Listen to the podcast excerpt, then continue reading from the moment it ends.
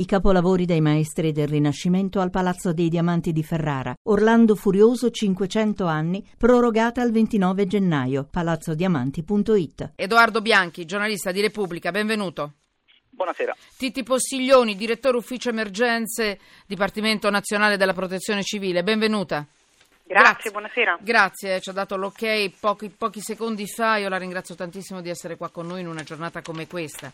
Eh, emergenza maltempo. Emergenza maltempo e insomma oramai l'abbiamo capito tutti.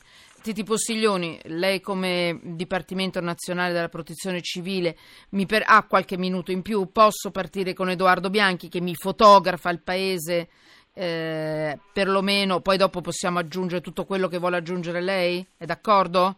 vada come, come ritiene. Non voglio qua. portarle via troppo tempo perché in questo momento lei è. Perché messa... stiamo lavorando. Esatto. Immagina, esatto. Esatto. esatto. Allora facciamo così. Edoardo, ci sei tu? So che anche tu, tu sei in vacanza e ti ringrazio che sono giornate terribili. Allora facciamo così, Titi Possiglione, partiamo da lei, direttore. Mi dica tutto quello che può essere utile eh, che, che, in questo momento del, del, nostro vivere sotto zero, per strada, in casa, nei posti, mi fa una fotografia in questo momento del paese e che cosa state facendo, che cosa avete previsto per intervenire? Allora, eh. brevemente le dirò che prima di tutto, come diceva un attimo fa lei, eh, era, era, ed è una perturbazione prevista e questo chiaramente ha consentito al sistema di protezione civile sì. che l'ha prevista nei suoi dettagli di allertare tutte le componenti per adottare tutta una serie di misure preventive e questo fa la differenza quando si parla di, di emergenze e quando si parla di protezione civile. Quindi significa banalmente che i comuni si preparano a mettere il sale sulle strade, che si spostano i mezzi in funzione di quelle che si immaginano essere di criticità, eh, si organizzano banalmente mm. organizzazioni di volontariato per portare assistenza nelle frazioni che restano isolate, insomma c'è una macchina che si prepara e questo è avvenuto cosa sta succedendo adesso. Quindi siete, Ormai, vi siete preparati a questo? Ci siamo preparati a tutti i livelli, chiaramente a livello nazionale che è quello che gestiamo dal Dipartimento, peraltro sì. lei come sa siamo ancora tutti impegnati sulle eh, quattro so. regioni dell'area terremoto, io in questo momento le sto parlando da Rieti, so. ma lavoriamo in raccordo con, con, Roma per tutto il resto del territorio. Lì come sta andando in questo qui... momento nelle zone terremotate? Allora, il, la, la, cosa, diciamo così, la, cosa, positiva di queste zone è che sono zone di, di, montagna, zone di alta collina, quindi zone che conoscono la neve. È chiaro che è una neve che però arriva in un contesto di disagio complessivo e questo fa sì che già ciò che è difficile in una giornata di sole lo eh, diventa certo. ancora di più. Certo. Le faccio un esempio, abbiamo dovuto sospendere le navette che collegano quotidianamente la costa lungo gli alberghi della costa abruzzese ah. e marchigiana, ci sono per persone che non hanno più la casa, Gli che anziani. sono lì e che generalmente con delle navette che mettiamo a disposizione possono raggiungere mm, eh, mm, quotidianamente mm, i loro paesi. Ecco, questo oggi, domani non sarà possibile per questioni di sicurezza perché è evidente che la viabilità, ed è questo il tema, il tema principale quando si parla di un'emergenza come questa, cioè un'emergenza sì. neve e gelo, la viabilità non consente un'esposizione a un rischio, eh, diciamo così, che ci possiamo evitare. E questa è una, diciamo così, una buona pratica che possiamo estendere a tutti tutti quelli che, che ci ascoltano.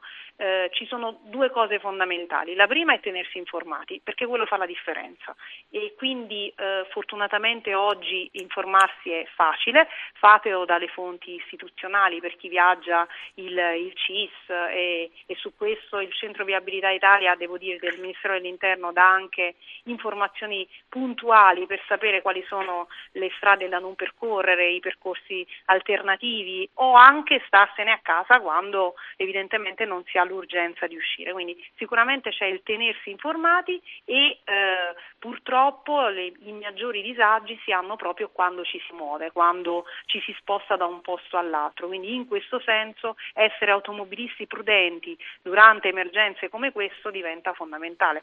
Cambia il salvarsi addirittura la vita in, in alcuni casi. Sì. È chiaro che però le istituzioni devono lavorare per perché ci siano le condizioni sì, per questa sicurezza. Ecco, in questo, in questo, direttore Titi Postiglione, voi avete soldi o siete anche voi un po' alla canna del gas? Mi dica che li avete almeno voi. Allora, Va bene, ho capito, ho capito i respiri. Il, il Dipartimento della eh. Protezione Civile ha una gestione di fondi mm. eh, relativi perché poi noi lavoriamo alla prevenzione e poi in situazioni di emergenza è chiaro che sul terremoto ci sono, ci sono i fondi. E, e, il sistema di protezione civile è fatto da tanti pezzi, quindi per noi è importante che Vabbè. ANAS abbia i mezzi, come ce l'abbia la polizia stradale, eh, il volontariato e via dicendo. Più che noi personalmente. Ecco, è bene che il sistema sia supportato. Me lo dica se non le danno i soldi, se non vi danno i soldi. Noi combattiamo, guardi, facciamo qualsiasi cosa perché voi possiate avere quello che vi serve, voi vigili del fuoco, voi che siete in prima linea. Ma grazie, mi creda, non credo di essere l'unica. No, grazie, ecco, grazie, grazie. Sì. Anche, anche, questo è importante, però sì. devo dire che bene, è altrettanto importante la, veramente il, il sentire eh, anche i cittadini italiani il fatto che c'è un Vabbè, sistema che lavora, ma si, si, deve contribuire a che il sistema lavori bene. Ecco. C'è il ruolo di ciascuno che è importante in emergenze come questa. E lei ce l'ha detto. Allora io vi ricordo, Radio Rai è sempre in collegamento con il CIS e con i nostri colleghi di Isoradio. Quindi voi avete dei canali forti da questo punto di vista. Grazie a Tetti Postiglioni, a tutti, a tutte le persone che lavorano nella protezione civile, questi, i pompieri, i vigili del fuoco, tutto quello che volete. Questi che sono lì per noi. Allora, Edoardo Bianchi, eccoci, eccoci. qua tutto quello che puoi aggiungere, visto che tu hai fatto delle inchieste su, per Repubblica, eh, repubblica.it, vivere per strada sotto zero, i clochard che sfidano il gelo, dormitori meno sicuri delle strade. Noi abbiamo tra l'altro eh, così enucleato delle, de, due o tre testi, due testimonianze ho scelto, sì, sì, che sono molto interessanti. Vuoi partire tu intanto, mi lasci poi, eh, mi avvisi quando vuoi parlare del dei senza tetto, dei cosiddetti clochard, che così facciamo sentire anche due pezzetti delle tue interviste, perché tu hai Vabbè, recuperato so questo... Se, se, vogliamo partire dalle interviste, dimmi tu. Allora va bene, allora dai, eh, questi clochard dove li hai trovati rifugiati? Nelle gallerie del centro storico di Milano, lì hai... Sì, diciamo in che galleria tagliati un po', del Duomo. comunque in realtà a Milano, mm. in parte, soprattutto italiani, erano dislocati tra Piazza San Babila, il Duomo, in San Emanuele, in centro, all'interno delle gallerie. Moltissimi erano anche sempre italiani, addirittura all'aeroporto di Linate. Di Linate. E tanti altri allora. invece si riparavano addirittura nelle, nelle, stazioni, molto meno riparati perché c'era moltissimo vento. Allora, veramente delle difficoltà. Edoardo Bianchi, hai recuperato queste interviste. Eh, sentite un po' perché sono davvero particolari. Sentite. Perché paura? Perché paura? Tutto paura, per andare a dormire là, a dormitorio, normale. Però che vai a dormire nel dormitorio, vai a dormire con tutte le persone del mondo, non dormi solo con i tuoi amici, solo con i tuoi paesani, pensa a dormire con tutto il mondo, dormi. C'è poco paura, devi arrivare paura. Quando eh, delle persone come noi, che dormiamo, e le altre persone vanno a rompere gli armadi delle altre persone che sono come noi, cioè un povero che ruba a un altro povero, non esiste, non esiste. Allora, Edoardo.